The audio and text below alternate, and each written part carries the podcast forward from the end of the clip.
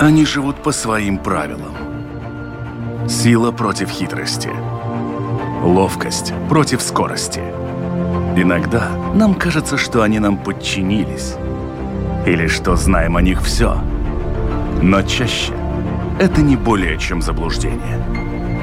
О нас в жизни животных и о них в нашей жизни. В программе «Дикая натура». Для людей, далеких от изучения природы, животный мир делится на пять групп. Это птицы, рыбы, звери, гадость и мерзость. Последние две, пожалуй, самые обширные, включающие самое большое количество видов. Более того, эти виды, как правило, еще и кочуют из одной группы в другую по настроению систематизирующего. Сегодня у нас как раз одно из таких существ – это медузы. Отношение к медузам очень сложное, и часто это вызвано именно страшилками из жизни людей, которые контактировали, например, с медузами-осами. И, разумеется, подобные встречи легли в основы научно-популярных фильмов, а еще прочно укрепились в сознании людей. В этом выпуске «Дикой натуры» попробуем хоть немного разобраться с тем, кто же они, медузы, где и как живут, а главное, почему в определенное время года происходит так называемое нашествие медуз на побережье.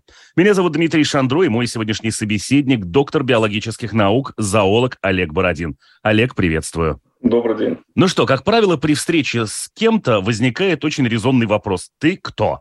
Глядя на «Медузу», отнести ее к какому-то популярному классу, ну, крайне затруднительно. Так кто же они, «Медузы»? Да, этот вопрос э, будоражил умы очень многих ученых очень долгое время, и они, в принципе, относятся к такой группе, которую даже в свое время пытались э, условно рассматривать то ли э, животные, то ли растения. Э, они относятся к особому типу, который называется кишечно-полостные, потому что у этих животных единственный, единственной полостью тела является кишечник.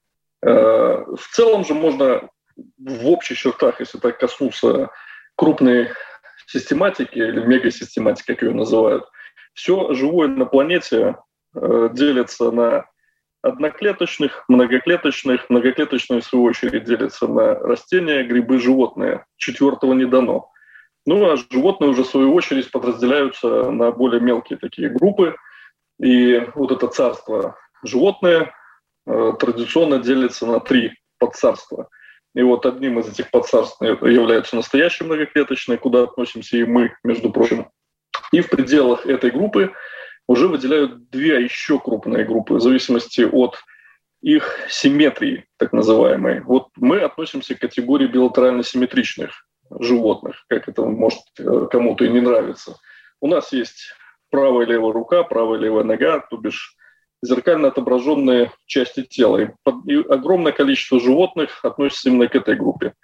Но изначально наиболее примитивные формы, они имели все-таки радиальную симметрию. Вот как раз-таки к этим радиально-симметричным и относятся два типа э, живых организмов. Один из них кишечно-полостные, второй к ним близко родственный, это грибники. Их тоже иногда называют условно медузами, хотя никакого к ним они отношения ну, кишечно-полостными не имеют. А, еще одно название у кишечно-полостных, которое часто зоологи используют, это стрекающие. И вот из-за стрекающих, из-за их особенностей и существования особых специфических стрекательных клеток, собственно, эти животные очень хорошо известны не только зоологам, но и очень широкому кругу людей, естественно. Потому что в первую очередь ассоциация с медузами, в частности, они э, связаны именно с этими вот неприятными ощущениями, когда с ними сталкиваешься. И вот среди кишечно-полостных, в свою очередь, уже выделяют еще четыре класса. Вот, э, чтобы понять, что такое класс, вы сами их уже сегодня перечисляли. Это млекопитающие, или то, что мы называем звери, птицы. Вот это вот категории классов, насекомая категория классов. То же самое среди кишечно-полостных, там выделяют эти четыре группы. Гидроидные, сцифоидные, куба-медузы и всем хорошо известные коралловые полипы, уж кораллы, по крайней мере, для многих людей тоже абсолютно известное понятие. Но среди гидроидных можно упомянуть тоже всем известную гидру, которая еще и на уровне школы проходится, поэтому, соответственно, многие эти животные на самом деле известны большому количеству людей. И вот среди всего этого разнообразия, куда относятся около трех с половиной тысяч видов таких вот примитивных животных, и есть особая категория медузы. Почему я их не называю не группой какой-нибудь таксономической, а, такой вот непонятным определением, потому что медуза, по, по сути, это форма, форма существования э, вот этих вот существ, объектов. Э, потому что э, в их жизненном цикле, э, как правило, идет чередование полипоидной стадии, которая напоминает гидру, и вот медузоидной стадии. И полип является бесполым поколением в этом цикле, медуза является, соответственно, половым поколением. И в зависимости от того, что преобладает, медузоидная стадия, полипоидная стадия, и происходит распределение вот по этим классам. И в основном, конечно же, э, в подавляющем большинстве случаев, когда речь идет о медузе, то э, мы говорим о так называемых сцифоидных медузах. Это особый класс, он включает немногим более 200 видов на, всю, на всей планете – у которых подавляющее большинство времени проходит именно в медузоидной стадии. Это вот если попытаться показать их место в животном мире. Вы сейчас упомянули полипы и, в общем-то, и то, что у медуз тоже вот эта полипоидная стадия существует. То есть э, что, мы можем сказать, что, по сути, медузы и кораллы родственники? Это однозначно. Они э, такие же родственники, как, например, птицы, рыбы, земноводные, присмыкающиеся, они относятся к одному типу. К хордовым относятся те объекты, э, животные, которых я назвал. Ну, а, соответственно, медузы и коралловые полипы, цифоидные медузы, они относятся к э, типу кишечно-полостных. У коралловых полипов медузоидная стадия отсутствует.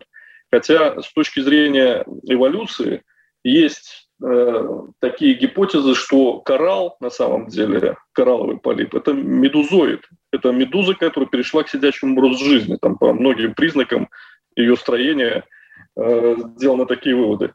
Насколько широко распространены медузы? В основном ведь принято считать, что медуза – это такой непременный обитатель каких-то теплых морей и жарких стран. Так ли это? Э, они там, да, достаточно широко распространены, но именно сцифоидные медузы, они встречаются по всей планете, начиная от Южного океана, заканчивая Северным Ледовитым океаном. И как раз-таки в арктических водах обитают самые крупные медузы. Вот она так и называется, это медуза цианея арктическая. Она имеет диаметр купола вплоть до двух э, с половиной метров в диаметре и длина щупалец э, более 36 метров. Для сравнения, это 12-этажный дом. Э, поэтому распространены они, конечно, по всей планете, но подавляющее большинство и наибольшее их разнообразие – это тропические и субтропические регионы. Хотя и в разрезе глубин они тоже распространены, начиная от поверхности и заканчивая самыми глубокими впадинами, в частности, Марианские впадина с глубиной до 11 километров и тому подобное. И, к слову, есть э, в Юго-Восточной Азии даже такое э, интересное явление, Палау, если не ошибаюсь, острове, э, как озеро Медуз. Они в силу своей особенности своего существования попали в такой замкнутый водоем, где нет хищников, у них даже уже эволюция пошла в такую сторону, что стали редуцироваться истрекательные клетки но э, количество медуз в этом озере настолько огромное, что в одном кубическом метре может встречаться по несколько экземпляров. Да, очень много фильмов про это снято, и дайверы тоже многие стремятся в это озеро для того, чтобы, в общем-то, окунуться в этот аквариум медузный, природный. А какую роль вообще играет медуза в экосистеме? Вот она кто? Какую нишу она занимает и какое, не знаю, добро или зло несет для экосистем? Э, ну, все примитивные животные, вплоть до, ну, наверное, моллюсков, то есть эти черви и тому подобное, э, в подавляющем большинстве случаев являются э, животноядными, можно так сказать. Их нельзя сказать в общих чертах хищниками, потому что это тоже определенная такая экологическая группа живых организмов.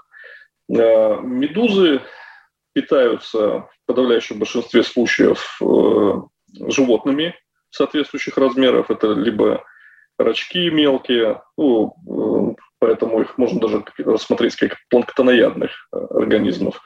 Ну и если это мелкие медузы, то они могут питаться и одноклеточными, ну и как следствие их уже можно рассматривать и с этой точки зрения как э, объекты, питающиеся уже представителями другого царства. Но, как и любые другие живые существа, они, конечно, занимают свою нишу в экосистеме. Э, если использовать экологическую терминологию, они являются консументами. Это те, которые потребляют готовую органическую пищу. Ну и, соответственно, усваивая ее, они делают ее более доступной для других трофических уровней, потому что медузы сами по себе могут являться кормом для более высокого уровня трофического и для рыбы, и для некоторых рептилий. Часть морских черепах питается медузами. Поэтому они занимают свою нишу, как и любой другой организм. Он не может быть и существовать просто в отрыве от всего окружения. Вы вот сейчас упомянули, что, в общем-то, э, медузы являются хищниками в той или иной степени. И э, если мы тут же вернемся к вашему же рассказу по поводу так называемой волосистой цианеи, которая является крупнейшей, наверное, медузой в мире, это же, в общем-то, практически герой фильма ужасов какого-нибудь. Все бы, все бы было бы так, э, если бы не тот факт, что они питаются в основном мелкими объектами, которые они же не активно за ними охотятся, э, расставляя ловчую сеть в виде этих щупалец. Э, к ним пассивно кто-либо прикасается, какой-нибудь рачок, обитающий в толще воды. Э, стрекательные клетки его умерщвляют, ну и, соответственно, уже потом либо непосредственно щупальца, либо за счет биения ресничек, которые покрывают отдельные участки тела, идет перемещение вот этого пойманного объекта к ротовому отверстию, который, кстати, является единственным. У них замкнутая пищеварительная система, а не сквозная, как у большинства живых животных. Э, ну и это лишний раз подтверждает их примитивность. Насколько мне известно, медузы, в общем-то, могут дать большую-большую такую фору в плане регенерации. Это просто, ну, как бы невероятная способность восстанавливать утраченные конечности или еще какие-то травмы заживлять. Ну вот, к сожалению, именно по отношению к медузам, так, медузам так не скажешь. А, кишечно-полосным, да, это свойственно, особенно свойственно гидроидным примитивным, той же самой гидре нашей пресноводной – там действительно э, одна двадцать пятая часть э, тела может восстановить организм. И учитывая, что они могут э, постоянно обновлять свой клеточный состав, то гидр даже условно называют, ну, по сути, бессмертными существами. Они погибают по каким-либо физическим причинам. Либо их кто-то съел, либо условия среды становятся такими, что объект не выживает. Даже среди специалистов, которые занимаются этой группой, животных э, бытовали такие шутки, что э, гидра живет до тех пор, пока лаборант пробирку скульптуры не разобьет случайно. Вот, настолько это уникальные существа. Кстати, именно на них э, ставили первые эксперименты по трансплантации органов, но потом уже э, после изучения этого явления переносили полученные данные уже для внедрение в практику уже с опытами на животных более высоких э, в систематическом плане, ну и на человека.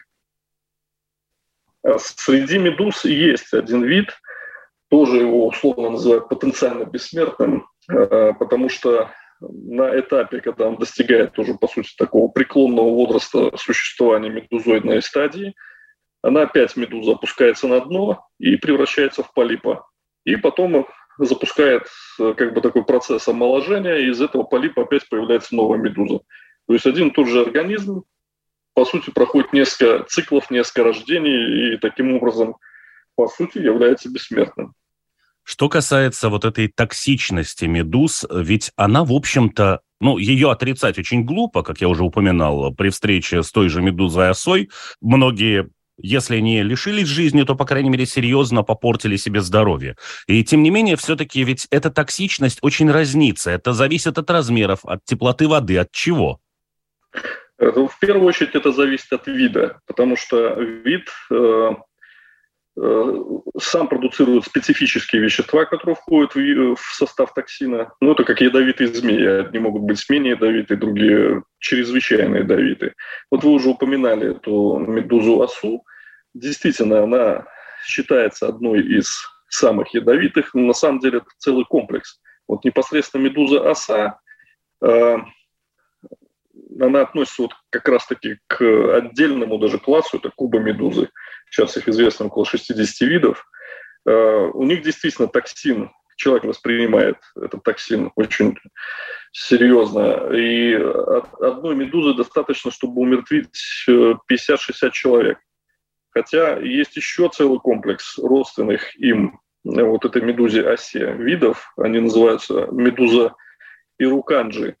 Их почти 16 видов, которые обладают такими же свойствами, вызывают специфическую болезнь, э, которая э, ну, представляет по сути, типичную форму отравления. И, к сожалению, часто может привести к летальному исходу. Но у очень многих видов токсины э, совершенно безопасны для человека. В частности, всем хорошо известна ушастая медуза – у нее воздействие на организм человека э, существенно менее э, проблемное для нас. Но в то же время известно, что эта же медуза у берегов Мексики, например, какая-то популяция вызывала достаточно серьезный эффект отравления при контакте с человеком. Ну и нельзя забывать индивидуальную непереносимость, потому что э, классический пример с такими токсичными животными – это пчелы. Одного человека пчела может ужалить, и никаких проблем не будет, а у другого будет анафилактический шок, он может просто от этого погибнуть. Поэтому здесь то же самое может быть э, как один из критериев, почему у людей может быть разная реакция на токсин. Э, но куба медузы, безусловно, чрезвычайно опасные. А те виды, которые встречаются, в частности, в нашем регионе, они такой серьезной опасности не представляют. Принцип действия вот этих стрекающих клеток, он чем-то напоминает э, действие э, стрекающих клеток у крапивы. Когда человек либо другое животное прикасается к особой ресничке на этой клетке, то из нее выстреливает нить, э, которая, соответственно, э, содержит в себе канал, по которому из э, капсулы уже может попасть токсин в организм.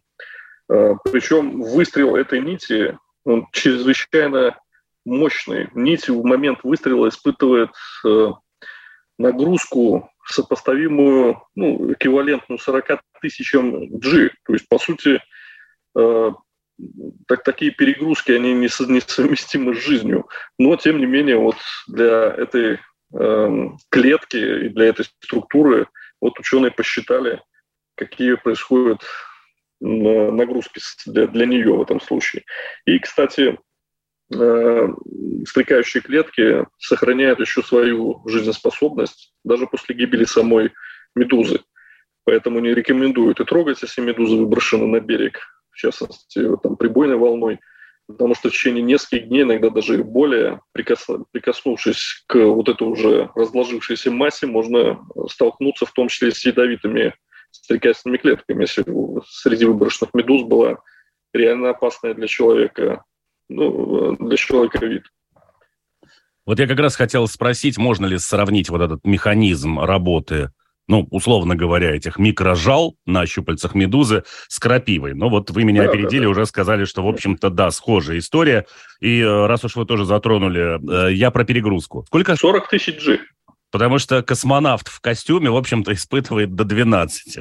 В том-то и дело. Поэтому э, сложно даже представить, что было бы от любого живого существа, если бы, собственно, он попал в условия с такой перегрузкой. Понятно, что медузы ввиду своего строения, в общем-то, практически незаметны в воде. Но, по крайней мере, вот сколько я их не видел, в живой природе отличить ее плавающую достаточно сложно, но только на очень близком расстоянии. То есть, если мы говорим о каких-то опасных медузах, то это уже, в общем-то, такая критическая история. Можно ли как-то вообще догадаться, что данная медуза может представлять опасность для человека? Или просто смотреть карты морей и перед поездкой куда-то читать, что вообще существует в этих водах?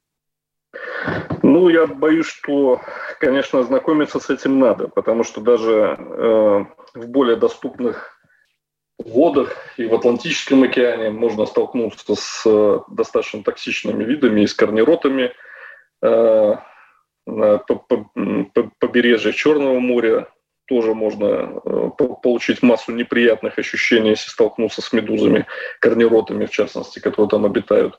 Э, конечно, их надо просто знать, но я уверен, что в тех зонах, где э, они обитают, особенно если туристический это регион, то такие предупреждения там делаются и для туристов, и ставятся соответствующие предупреждающие знаки, чтобы люди были в курсе.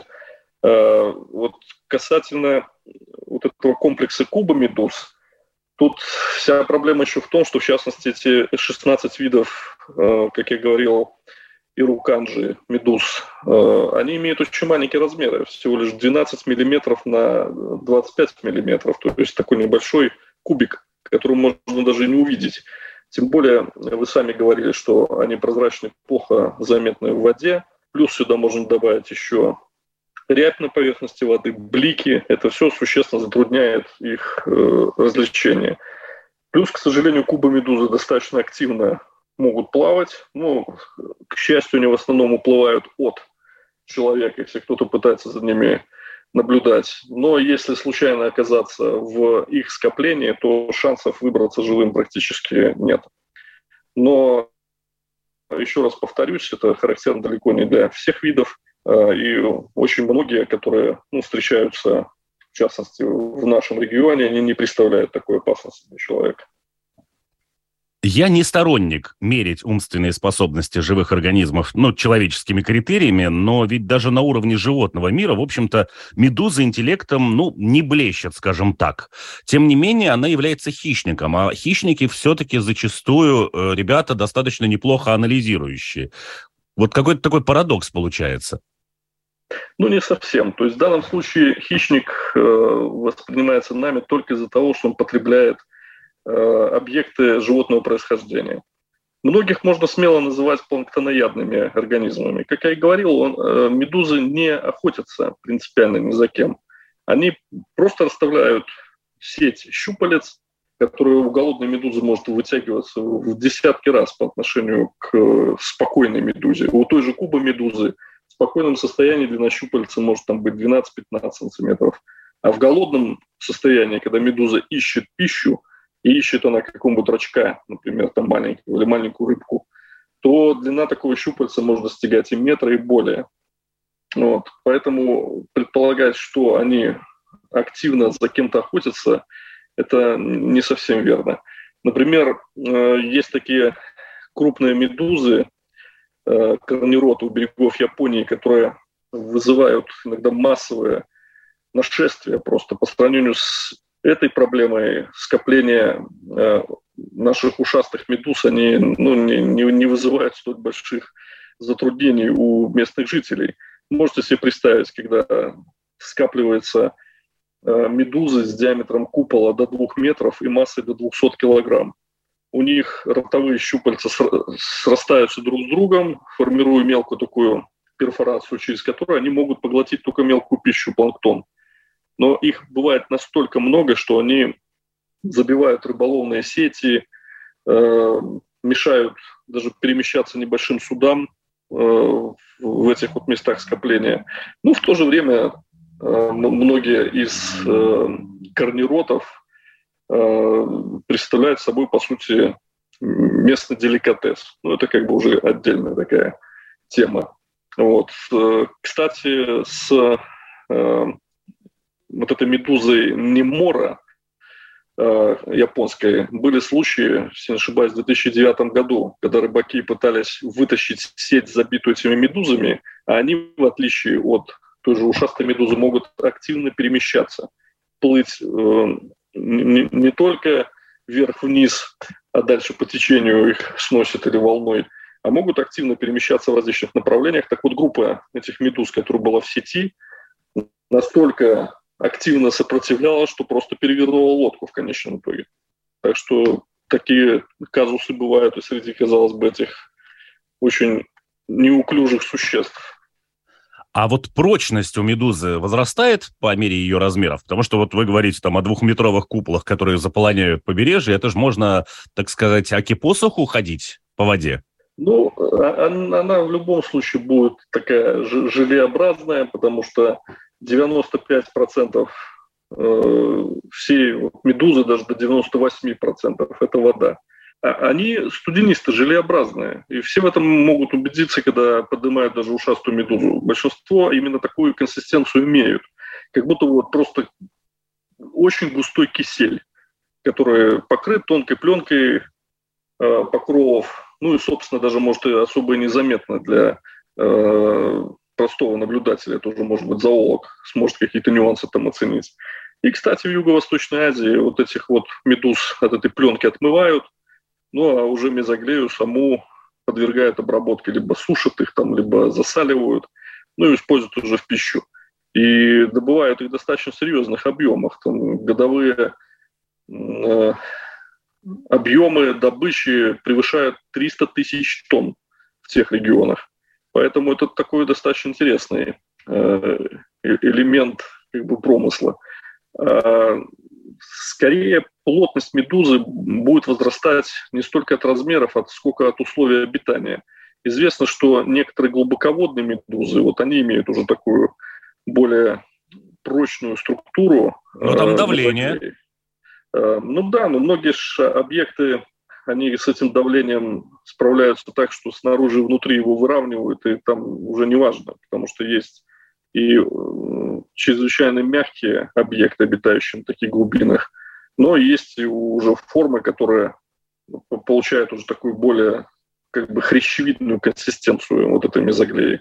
Но это для глубоководных форм характерно. Для тех, которые обитают в, ближе к поверхности, они все вот имеют такую студенистость. У меня сложилось такое впечатление, что, в общем-то, медуз мы можем отнести, грубо говоря, к группе так называемых пелагических животных. То есть они держатся где-то там в толще своих морей и океанов, и к береговой линии в целом-то не привязаны. Но, тем не менее, раз там в год э, в какие-то там сезонные моменты случаются вот эти так называемые нашествия. Сейчас вот и латвийцы в той же Юрмале могут наблюдать вот эту вот ушастую Аурелию, которой побережье, в общем-то, практически покрыто. С чем это связано? Э, ну, это в первую очередь связано с, с их э, жизненным циклом. Дело в том, что именно сейчас э, Аурелия достигает своего половозрелого состояния. Э, здесь они относительно небольшие еще. Э, например, в тропических регионах можно найти медузу аурелию диаметром до 40 сантиметров. Это нормальное такое блюдо. Э, недаром, что одно из названий у этого вида морское блюдечко. А ушастую медузу она получила название из-за того, что ее ротовые лопасти у особи женского пола предназначены в том числе для э, развития личинок планов. Это очень такое нетипичное для кишечно-полостных явление, как забота о потомстве. Ну, своего, своего рода забота о потомстве, конечно же. И вот из-за того, что эти ротовые лопасти утолщены, и зоологу, который описывал этот вид, они напомнили уши осла, вот отсюда и появилось это название ушастая медуза. Аурелия аурита, аурита по латыни, собственно, ушастая есть. Э, в это время как раз э, идет массовое скопление, потому что у этих объектов происходит выброс э, половых продуктов в окружающую среду. Ну и, соответственно, после оплодотворения личинки развиваются в, ротовой, в ротовых лопастях у, у самок. После этого они выходят в окружающую среду. Они очень мелкие, напоминающие инфузории одноклеточных – Примерно неделю они в этом состоянии находятся, а потом оседают на дно э, и превращаются в полипоидную стадию цифистому. И в этом состоянии они зимуют. И, соответственно, весной э, у этой цифистомы начинают отшнуровываться микроскопические медузки, которые называются эфиры. У них особые руки, такие они мало чем похожи на взрослую медузу. Ну, помимо роста сглаживаются вот эти вырезы между руками, и постепенно формируется уже э, настоящая медуза, которая ко второй половине лета достигает половозрелости, ну и, собственно, происходит э, замыкание цикла. Они начинают скапливаться, ну а в это время за счет погодных условий либо волна их прибивает к берегу, либо преобладающие ветра. Ну и в результате это существо, которое, в отличие от корниротов, очень слабо плавает, они, по сути, сокращением своего зонтика могут обеспечить себе подъем к поверхности воды. И то они стремятся не достигать самой поверхности, потому что волны их можно, могут просто разбить. Вот представьте, этот кисель, э, который в конечном итоге, если попасть под постоянное воздействие волны, просто медузу может разорвать. Она, естественно, погибает, и тем более вот такие вот э, поврежденные особи начинают прибиваться к берегу в конечном итоге. Поэтому тут это явление напрямую связано с их особенностями жизни. Вот тут хотелось бы уточнить один момент. То есть их прибивает к берегу, потому что их жизненный цикл уже закончен, или потому что, в общем-то, они в какой-то момент просто получили какие-то повреждения и не смогли сопротивляться каким-то приливным течениям или они волнам? Они сопротивляться в принципе не могут. То есть так получается, что э, их даже условно к планктону и относят, потому что куда течение их несет, туда они и плывут. Максимум, что они могут сделать, это э, не сокращая свой зонтик, они просто будут медленно опускаться на дно. Сокращая зонтик, выталкивая с него воду, они будут подниматься к поверхности. Это все, на что они способны. Они, в отличие от кубомедуз, корниротов, они не могут плавать сами в горизонтальной плоскости. Поэтому их механически несет с потоками воды. Где-то э, в нескольких километрах от побережья сформировалось их скопление, которое постепенно прибивает к берегу. И вот эти скопления формируются просто в это время года, ну и как следствие их сюда и приносят.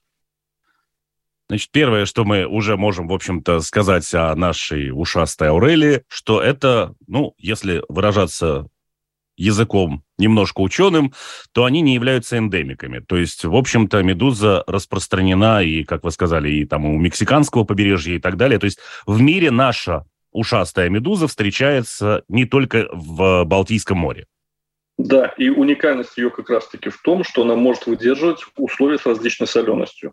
Почему в Балтийском море очень мало, в принципе, подобного рода морских объектов? Потому что, естественно, это всем известно, оно слабо соленое. Там соленость около 8 промилле. В то время как нормальная океаническая соленость 35 промилле. И для очень большого количества морских объектов, которые могли бы сюда зайти, учитывая, что Балтийское море связано э, с океаном, то из-за низкой солености они просто здесь бы не выжили. А Аурели один из примеров объектов, которое в данном случае по отношению к солености называется эвригалинное существо, то есть объекты, выдерживающие широкий диапазон солености. И э, они вот в этом плане даже в какой-то степени уникальны. Второе, в общем-то, да, бытует мнение, что их прибивают сюда как раз потому, что их жизненный цикл закончен. Вы говорите, что, в общем-то, но это не так. Тогда а какова продолжительность жизни вот э, у медузы, но в частности у нашей? Не, ну то есть жизненный цикл э, конкретно взятого, э, взятой стадии развития, то бишь в данном случае медузоидного поколения, да, они существуют в половозрелом состоянии, ну, не несколько недель, месяц-два. Конец лета, начало осени – и в это время происходит у них размножение. Но сам цикл, конечно же, он не прерывается. Он просто переходит в другую стадию, в личинку, потом в цифистому. И медуза, по сути, существует, точнее, не медуза, а этот вид в этом регионе существует э, все время, в течение всего года, но в разные периоды года на разных стадиях. И в это время они просто находятся в том состоянии, которое заметно для подавляющего большинства людей, которые находятся в это время на побережье. Но то есть время... спасать, спасать их вот в этом состоянии, в общем-то, бесполезно. Ну вот когда она уже у побережья тут беспомощно что-то пытается барахтаться, относить ее куда-то на глубину и так далее. Нет, это мало что даст, конечно. Ну, может, какие-то возможности выживания там э, э, даст это, чтобы у личинки были какие-то там возможности выхода, но я не, не вижу в этом смысла большого. Ну и, наверное, последнее уже под занавес программы, потому что наше время неумолимо приближается к своему завершению. Людям вообще очень свойственно забирать животных домой. Ну, не всех, конечно, но тем не менее. Разумеется, мы сразу хотим напомнить, что отлов диких животных в природе вообще регулируется законом, и это как бы запрещено. Но, к сожалению, это мало кого останавливает. Но, может быть, мы сможем как-то, так сказать, просветить людей с точки зрения реалий жизни. Сколько проживет медуза, которую просто вот выловили в море и посадили в банку? Ну, смотря в банку с чем. Если с морской водой, но ее же надо обеспечивать кормом. Ну, вот. Я думаю, что шансов у этой медузы еще меньше, чем она находилась бы у побережья. Хотя э, в крупных океанариумах, и, например, в Японии очень распространенное явление, когда в их стиле большой аквариум с минимальным количеством декораций, в котором плавают крупные медузы. Это на самом деле э, один из э, таких элементов рефлексии. когда можно за ними наблюдать. Кроме того, есть медузы, которых изначально обнаружили э, в аквариумах. Э, есть такая группа медуз, которая называется краспедокусты. Но они очень маленькие, там самые крупные достигают максимум там, 2-3 сантиметров. И очень часто повергают в шок просто аквариумиста, когда он у себя обнаруживает маленьких медузок там по полсантиметра. Это вот пресноводные медузы, которые уже относятся к группе гидроидных. Они по происхождению из Южной Америки. Вот, вот таких медуз, в принципе, можно держать. Те, которых собраны в природе, причем в таком состоянии, у них шансов практически нет. Ну, то есть вот э, все, что сейчас э, на побережье, если кто-то находит еще в полуживом, там, живом состоянии ту же Аурелию, посадив ее в банку, ну, в общем, проживет она не сильно долго. Да, абсолютно верно. Огромное спасибо за беседу, очень увлекательный рассказ. Я тоже для себя на самом деле совершил ряд открытий, ну, в частности, о том, что, в общем-то, ушастая Аурелия – это не только обитатель нашего Балтийского взморья. Да, это абсолютно верно. Всего доброго. До свидания, хорошего дня. Они живут по своим правилам. Сила против хитрости. Ловкость против скорости. Иногда нам кажется, что они нам подчинились. Или что знаем о них все. Но чаще это не более чем заблуждение. О нас в жизни животных и о них в нашей жизни. В программе «Дикая натура».